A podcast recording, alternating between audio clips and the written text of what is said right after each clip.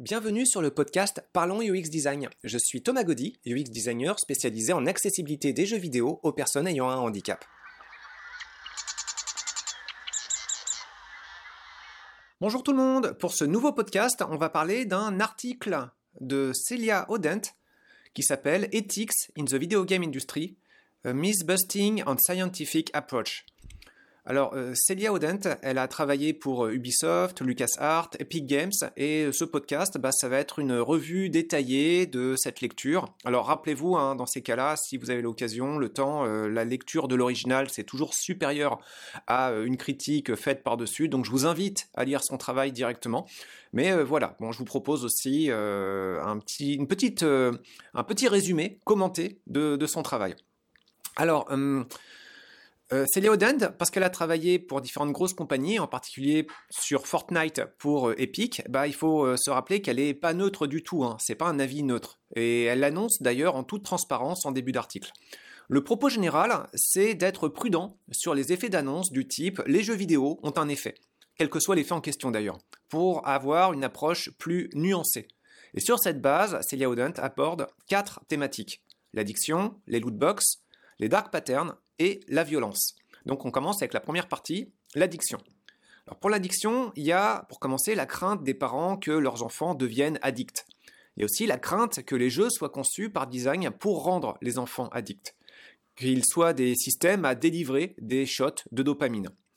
Donc Celia Odent se réfère au DSM-5. DSM-5, c'est pour Diagnostic and Statistical Manual of Mental Disorders, pour définir les symptômes reconnus d'une addiction. Elle rappelle qu'il n'y a pas de consensus sur la définition des symptômes liés à une pratique excessive du jeu vidéo.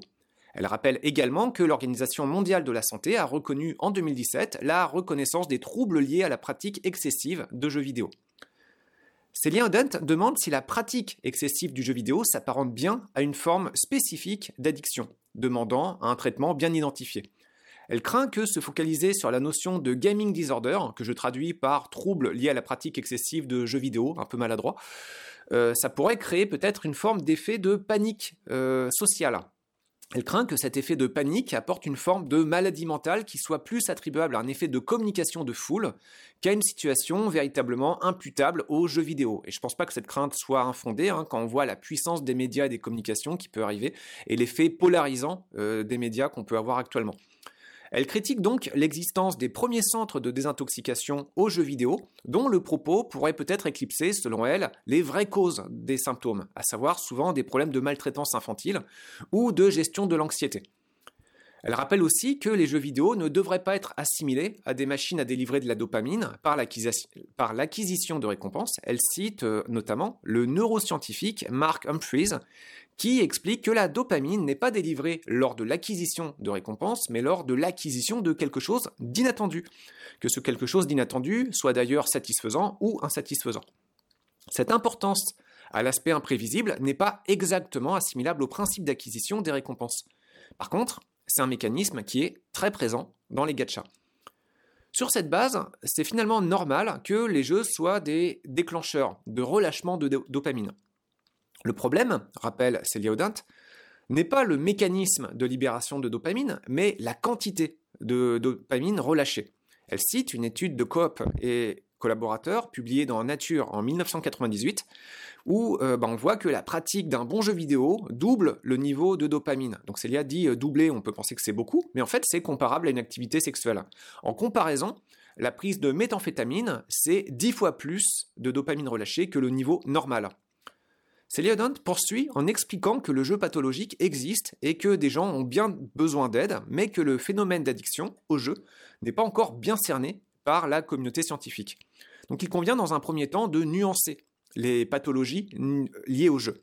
Et Celia Odent cite un article de 2017 de CUS et ses collaborateurs qui dit en substance que la pratique de jeu excessive, la pratique de jeu problématique et la pratique de jeu addictif ne renvoient pas nécessairement au même phénomène. Donc euh, bah, un vocabulaire plus fourni pour décrire les problèmes du jeu est une étape nécessaire préalable pour éviter les amalgames et les phénomènes de panique. Qu'on sache de quoi on parle et qu'on sache, euh, pour chacune des notions employées, quelles sont les définitions à apporter. Bon, bah quelle solution justement apporter à ce problème de dépendance? Celia Odent explique en premier point qu'une meilleure collaboration entre l'industrie du jeu et les chercheurs et spécialistes dans les problèmes de santé pour mieux comprendre les problématiques de jeux excessifs, euh, ça permettrait une mise en place de meilleures aides aux joueurs en difficulté. Celia encourage la mise en place de telles collaborations pour les studios qui ont du succès. Parce que, bah, en fait, euh, la plupart des studios, bah, sont en situation trop précaire pour que cette ouverture à euh, une communication avec euh, des spécialistes, bah, ça soit vraiment réaliste. Ils sont trop à flux tendu dans une situation de survie permanente. Celia Odent encourage encore plus l'ouverture à ce type de collaboration pour des studios de grande importance d'une part, mais qui font spécialement des jeux s'adressant massivement à des enfants. Et euh, cet aspect-là est vraiment très important. Il y a une responsabilité accrue quand on fait un contenu qui cible euh, ben, un public plus jeune et plus vulnérable. Celia Odent cite Tristan Harris, euh, qui sensibilise aux mécanismes de captation et de rétention de l'attention qu'exercent les outils numériques sur leurs utilisateurs et utilisatrices. Les outils numériques compétitionnent pour capter l'attention des gens. Elle considère dérangeant unethical est le terme original employé, que des studios réalisant des jeux massivement à l'usage des enfants appliquent des méthodes de manipulation de l'attention à des fins de rentabilité. Elle recommande, en exemple concret, d'arrêter l'implémentation dans les jeux de mécanismes punissant les désengagements. Il faut au contraire encourager à prendre des pauses et que ce désengagement ait un effet notable, bénéfique sur le gameplay. Elle recommande aussi de ne plus employer la notion d'addiction à la légère, en particulier dans la presse, pour décrire un jeu particulièrement réussi et engageant. L'addiction, ça n'a rien de drôle. Le terme devrait être dépouillé de toute considération valorisante pour permettre de considérer le problème plus sérieusement. Et à mon niveau, effectivement, dans mes premières années, euh, j'avais tendance à tomber dans ce travers-là. Euh, Célia Odent ne parle pas, dans cette partie d'article, de la valeur des contraintes légales, judiciaires, qui imposent aux compagnies de ne pas faire n'importe quoi. Dans le domaine du jeu en ligne, il y a des lois qui protègent un peu, on pourrait faire plus, certaines personnes vulnérables. Par exemple, une loi du Royaume-Uni, il y a quelques années, interdisait la présentation de mascottes dans les jeux d'argent, considérant que les mascottes, en tant qu'attracteurs menant vers des jeux d'argent, met à risque les enfants.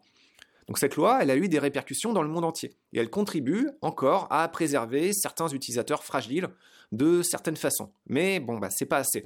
Les lois sont des outils puissants pour contraindre les industries à ne pas faire n'importe quoi pour servir leurs intérêts et la rentabilité, mais il faut toujours euh, les adapter et les mettre à jour. Donc on peut inviter tous les experts du monde pour un projet, mais euh, si rien n'oblige à prendre en compte leurs recommandations du point de vue euh, du côté des entreprises, bah, ça peut se résumer ensuite juste à un coup de com. On va dire dans les réseaux sociaux, bah, regardez, on a invité tel et tel expert, et puis bah, il n'y a aucun impact effectif pour les populations vulnérables. C'est a priori donc difficile pour Celia Odent de tenir ce type de discours parce qu'elle a travaillé avec de très gros studios. Et, soutenir un discours pouvant autant aller à l'encontre des intérêts des grosses entreprises, bah, c'est peut-être aussi se risquer, euh, de risquer de se tirer une balle dans le pied pour pouvoir continuer éventuellement, euh, ultérieurement, à travailler avec ce type de partenaires. Bon, à mon avis, euh, le levier le plus efficace pour protéger les populations vulnérables des dérives, bah, c'est le lobbying pour contribuer à faire évoluer les lois. C'est un combat qui ne doit pas être seulement scientifique, il doit être aussi militant. En seconde partie de l'article, euh, Célia aborde le principe des loot box et des jeux de hasard. Donc Célia Odent explique qu'il y a une inquiétude générale dans la considération des loot box comme des formes de jeux de hasard, et donc comme des hameçons pouvant amener des enfants confrontés à ces loot box vers une pratique de jeux de casino. Donc bah, pour ça, il faut s'entendre sur le vocabulaire. Donc Célia Odent fait un point sur les définitions légales permettant de définir ce qu'est un jeu d'argent en considérant pour commencer les USA. Donc bah, là-bas, c'est assez simple en fait, c'est l'enregistrement d'un pari en échange de quelque chose ayant de la valeur. Donc là-dedans, les loot boxes, ça rentre parfaitement dans ce cadre. Celia Oden fait un détour pour rappeler ce qu'implique la notion de conditionnement opérant. Donc on va voir un petit peu du côté des mécanismes psychologiques à l'œuvre dans euh, ces principes de design, les loot boxes.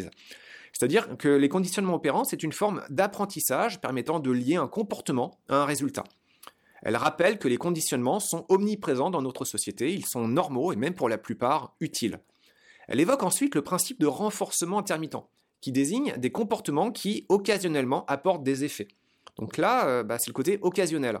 La nuance est dans l'intermittence. L'engagement produit par ce type de situation est plus fort, et les loot boxes reposent là-dessus, parce que justement c'est plus fort. Donc plus précisément, les récompenses, elles peuvent être subdivisées en quatre catégories.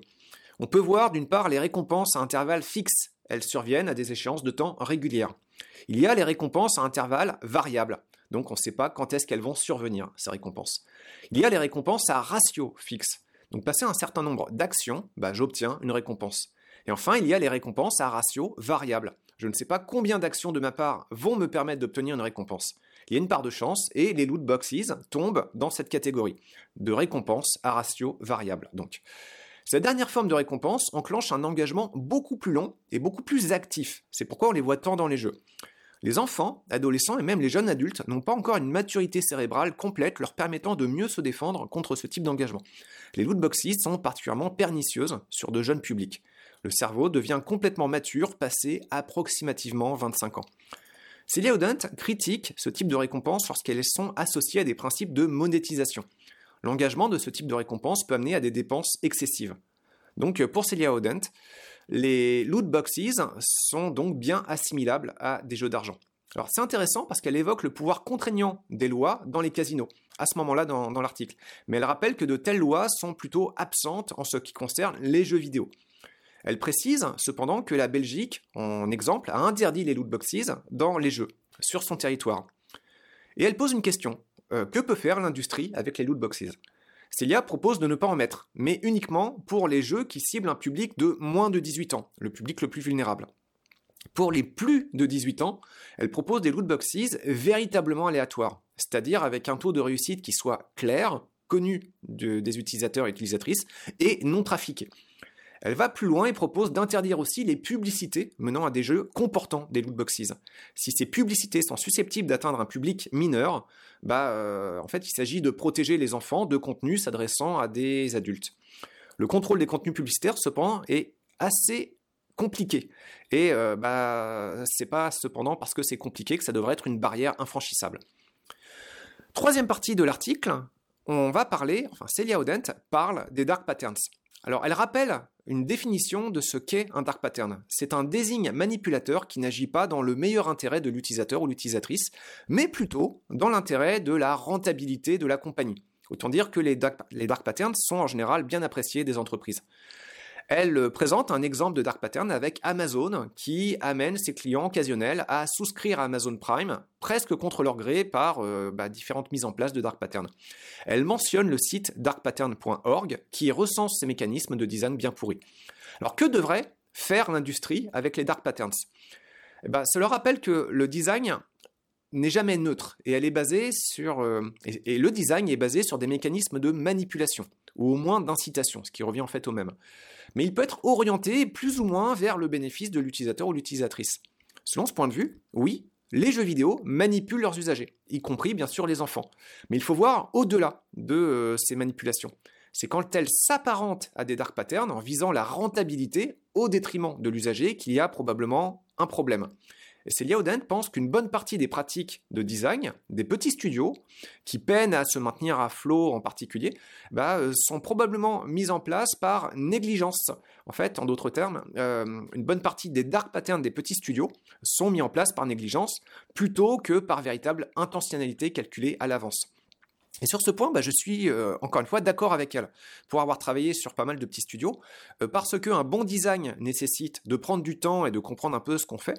Bah, souvent, quand euh, on travaille dans l'urgence, toujours pour se maintenir à flot, bah, c'est plus simple, plus rapide et plus efficace de copier des recettes qui marchent bien chez les concurrents sans se poser de questions. Donc je suis d'accord aussi, je pense qu'il y a une bonne part de négligence plutôt que de malveillance, mais bon, pour un résultat malheureusement souvent identique. Donc, si une partie du problème provient de l'ignorance, bah, il est important de sensibiliser l'industrie sur les impacts de ses choix de design sur la vie des joueurs. S'ensuit dans l'article une belle liste de dark patterns spécifiques aux jeux vidéo et plus particulièrement au free-to-play. Celia Odent explique que ce n'est pas le mécanisme qui fait le dark pattern, mais l'intention et le contexte d'utilisation.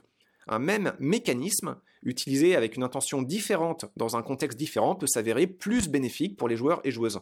Ça dépend du contexte, ça dépend de l'intentionnalité. Les compagnies doivent donc vraiment être conscientisées, et encore plus particulièrement si leur jeu vise des enfants. On y revient. En recommandation pratique, Celia recommande de ne jamais punir le désengagement dans un jeu ou encore d'éviter le principe de récompense en bout de chaîne de connexion cumulative quotidienne. En d'autres termes, vous avez à vous connecter tous les jours pendant un certain nombre de temps pour obtenir une récompense. Et cette euh, manipulation-là bah, vous incite, euh, vous prend trop de temps et ça devient douloureux de se désengager du jeu. Quatrième et dernière partie de l'article sur la violence. Est-ce que les jeux vidéo rendent les jeux plus violents dans la vie réelle? Alors, Celia Odent rappelle qu'il n'y a pas de consensus du côté de la communauté scientifique. De mon point de vue, rappelons qu'une absence d'évidence n'est pas une évidence d'absence. C'est un principe méthodologique fort. L'observation des effets de jeux vidéo sur le comportement est quelque chose de compliqué. Et Célia aussi revient là-dessus sur cet article en disant que bah, c'est très très loin d'être simple. Donc, euh, diluer sur le long terme et mélanger à une multitude d'autres influences médiatiques et sociales, bah, isoler les effets des jeux vidéo, c'est très très compliqué pour ne pas dire impossible. Et tous les jeux ne se valent pas du tout. Donc euh, dire l'impact des jeux vidéo, bah, même ça, ça n'aurait pas beaucoup de sens, tant il y a des sortes de jeux vidéo différentes. Et en plus, tous les joueurs et joueuses n'ont pas la même réceptivité au contenu vidéoludique. Donc c'est quelque chose de tellement difficile à mettre en évidence de façon scientifique que ça peut être facile de se réfugier derrière une absence de consensus. Célias Odent cite un article de Andrew K. euh, Bilski, désolé pour l'accent, euh, qui indique qu'il n'y a pas d'autre association entre l'agressivité des adolescents et la violence dans, dans les jeux. Et encore une fois, l'absence d'évidence n'est pas une évidence d'absence. Celia Oden, sur la base de cet article, considère que le sujet, pris dans sa globalité, est une perte de temps. Et sur ce point, bah, il faut garder en tête que Fortnite, bah, c'est quand même un shooter pour enfants. Selon la classification PEGI, Fortnite, c'est 12 ans et plus. Et dans les faits, une part de la communauté de joueurs et joueuses, bah, elle est encore plus jeune. La violence dans les jeux, ce n'est pas que le propos sémantique, c'est aussi le relationnel compétitif avec les autres joueurs, c'est aussi les mécanismes d'achat, c'est aussi la captation d'attention abusive parfois, c'est aussi le temps pris par un média au détriment d'autres leçons de vie que pourraient apporter d'autres expériences de vie, qu'elles soient IRL ou passant par des médias numériques ou non. Donc le sujet est complexe, il est toujours d'actualité. En fait, plutôt que de s'égarer dans un sujet trop vaste, Celia propose donc de segmenter cette très large problématique en abordant en particulier des problématiques de stéréotypes qui peuvent être véhiculés dans les médias en considérant bien sûr les jeux vidéo. Elle aborde le problème de discrimination contre les femmes qui peut être véhiculé dans beaucoup de supports, sans oublier évidemment toutes sortes de xénophobie et de stéréotypes bien toxiques. Elle cite un article de Lindner et ses collaborateurs qui examinent l'image qu'ont les femmes de leur corps suite à l'exposition à des jeux vidéo présentant des personnages féminins de façon sexualisée. En gros, selon cet article, les jeux n'auraient pas d'impact sur la représentation des femmes de leur corps. Alors attention, moi-même, j'ai pas lu l'article en question. Je, m'en tiens à une interprétation du résumé qu'en fait Celia Odent. C'est euh, c'est pas la même chose. Donc de mon point de vue, là encore, par contre, euh, pour cet article-là, il y a une erreur d'interprétation. Encore une fois, une absence d'évidence, ce n'est pas une évidence d'absence. Mais ce n'est pas du tout une critique du texte de Celia Odent, parce qu'elle-même, juste après, elle reconnaît d'ailleurs qu'il faut voir plus loin que cet article, et qu'il y a bien des impacts sociaux, des stéréotypes qui se transmettent de multiples façons, et que l'industrie vidéoludique a une responsabilité à ce propos. Elle rappelle que le design n'est jamais neutre et que nous sommes constamment manipulés par notre environnement et notre culture. Elle explique aussi que l'industrie vidéoludique a donc évidemment une grosse part de responsabilité dans la transmission de valeurs et de façon de penser le monde. Célionette valorise les organisations qui promeuvent des contextes de jeu socialement sains, positifs, sans toxicité. Et elle cite notamment la Fair Play Alliance. Celia Odent rappelle que ce sont les concepteurs de jeux qui mettent en place les incitations à se comporter de telle ou telle façon, selon le design fonctionnant par récompense ou punition, en passant par toute la panoplie d'étapes intermédiaires. Elle évoque un livre de Miguel Sicar, The Ethics of Computer Games, dont elle expose l'une des idées principales. Les jeux, par leurs règles, amènent des comportements. Et elle critique certains des mondes ouverts qui proposent une fausse variété de choix, avec des choix immoraux qui ne sont pas forcément contrebalancé dans le gameplay par des alternatives plus éthiques. Et elle cite notamment la série des Grand Theft Auto, GTA. Et je l'appuie complètement, c'est le même ressenti que j'ai sur, ce genre de jeu. Des faux mondes ouverts, euh, des faux bacs à sable. De tels jeux, du fait de ce déséquilibre, peuvent être considérés non éthiques. Il est par contre délicat de comprendre comment ces jeux non éthiques impactent la vie réelle des joueurs et joueuses qui s'y exposent. Célia pense, et je la rejoins complètement encore, que les jeux prennent de toute façon parti en glorifiant ou en condamnant certains types de comportements toxiques ou dangereux vis-à-vis des femmes et des minorités sociales. Pour les jeux transmettant des valeurs positives, Celia Odent rappelle que l'existence du festival Games for Change allez jeter un coup d'œil hein, sur leur site. Chaque année, il y a sur leur catalogue la proposition de nouveaux jeux à part de nouveaux lauréats. Donc Game for Change, c'est un festival de jeux avec des valeurs positives, sociétales, citoyennes, et, puis ça fait du bien, en fait. Celia Oden passe, pense effectivement que les créateurs de jeux doivent bien être tenus pour responsables du contenu des jeux qu'ils diffusent auprès de leur public. Et ça, je trouve que c'est une prise de position qui est vraiment intéressante, claire et euh, qui fait plaisir à voir.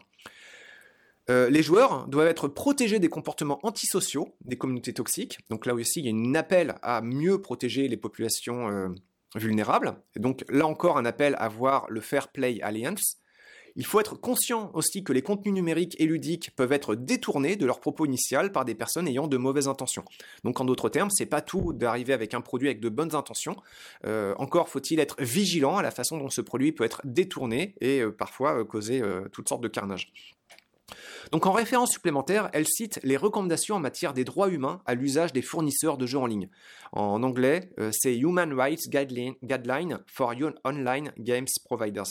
Elle recommande aussi de se pencher sur le site Human by Design par le designer John Jablonski. En conclusion, elle cite Miguel Sicar On ne devrait pas juste dire aux développeurs de jeux qu'ils sont moralement responsables. Il faut aussi leur expliquer pourquoi et comment ils sont responsables. Elle conclut en souhaitant que les compagnies parviennent à se mettre d'accord sur des codes d'éthique à respecter, en citant un exemple d'une démarche analogue de quelques compagnies, malheureusement pas assez, qui se sont engagées à poser des actions pour contribuer à la lutte contre la, crise climatique. Pour apporter une touche personnelle de clôture sur ce podcast, j'apprends aussi énormément de Celia Odent. Je n'ai pas son niveau de compétence et c'est une personne qui m'impressionne. Je suis aussi admiratif du parcours qu'elle a pu avoir à travailler sur de très gros jeux. Et je songe à la difficulté qu'a dû être son travail pour atténuer les pressions à la rentabilité facile de très grosses productions. Euh, nous sommes très loin d'avoir fait le tour des sujets euh, au sujet des tensions qu'il peut y avoir entre les UX designers et les impératifs de rentabilité économique des entreprises qui emploient ces mêmes UX Designer. C'est un numéro d'équilibriste hein, dont j'ai déjà parlé dans un autre podcast et qui, dans sa nature même, est un peu pourri. Cet article, pour moi, c'est une véritable mine d'or pour aider à trouver une, sorte de cap qui soit réaliste en entreprise, en clarifiant d'une part les notions de vocabulaire et d'autre part en exposant des notions psychologiques essentielles qui sont en jeu. Je ne peux pas m'empêcher cependant de trouver que le système le plus efficace pour protéger les utilisateurs, au-delà du bon vouloir des entreprises, bah, c'est la protection juridique. Le système législatif qui peut pénaliser les mauvaises pratiques des concepteurs de jeux. Ça passe par des condamnations, des amendes, des interdictions. Mais la valeur de ces contraintes légales, elle dépend évidemment du contenu du texte. Donc, euh, bah, c'est pas tout d'avoir des lois, ça dépend vraiment de ce qu'on va mettre dans les lois. Et là, il faut être vraiment très très vigilant.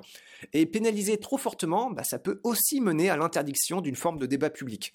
Et ça, c'est encore pire. Voir par exemple les problèmes avec le cannabis, toujours interdit en France et sur lequel il est très difficile de communiquer librement.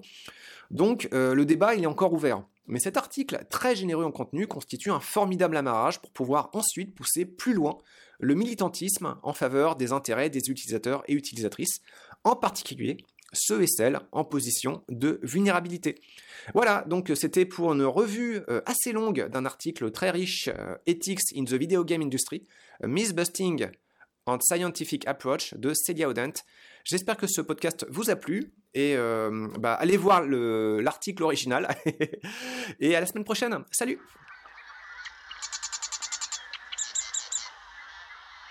Merci d'avoir écouté ce podcast. Je vous invite à vous abonner pour ne pas rater les prochains épisodes.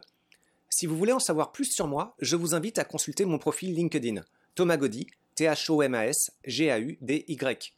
Si vous souhaitez de l'accompagnement pour implémenter ces notions et ces outils dans vos équipes et vos projets, vous pouvez faire appel à mes services de consultant en UX Design. Il vous suffit de me contacter via mon profil LinkedIn. Au plaisir